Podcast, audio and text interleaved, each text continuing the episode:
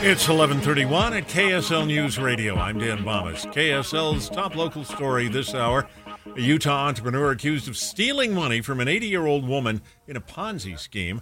Police say Joseph Firmage took the woman's social security checks, left her in a house with no running water or utilities.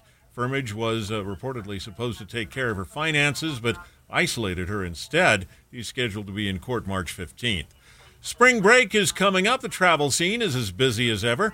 KSL News Radio's Michael Commit has more. Utah's colleges will be hitting their break as early as next week, and you can expect to see large amounts of people traveling to states like Nevada, Arizona, and California. It's also projected that millions of people are going to be traveling through the Salt Lake City International Airport and the Provo Airport as well.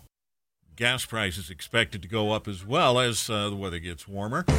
Our top national story this hour from ABC News. Macy's is changing its focus. Some of its namesake stores across the country will be shuttered. Some other properties will be expanding.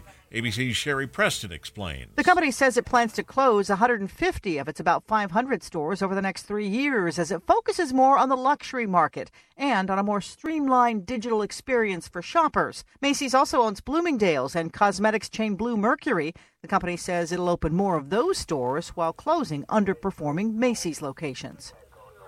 And your money at this moment, the Dow Jones average uh, uh, down today, the NASDAQ also down just a bit.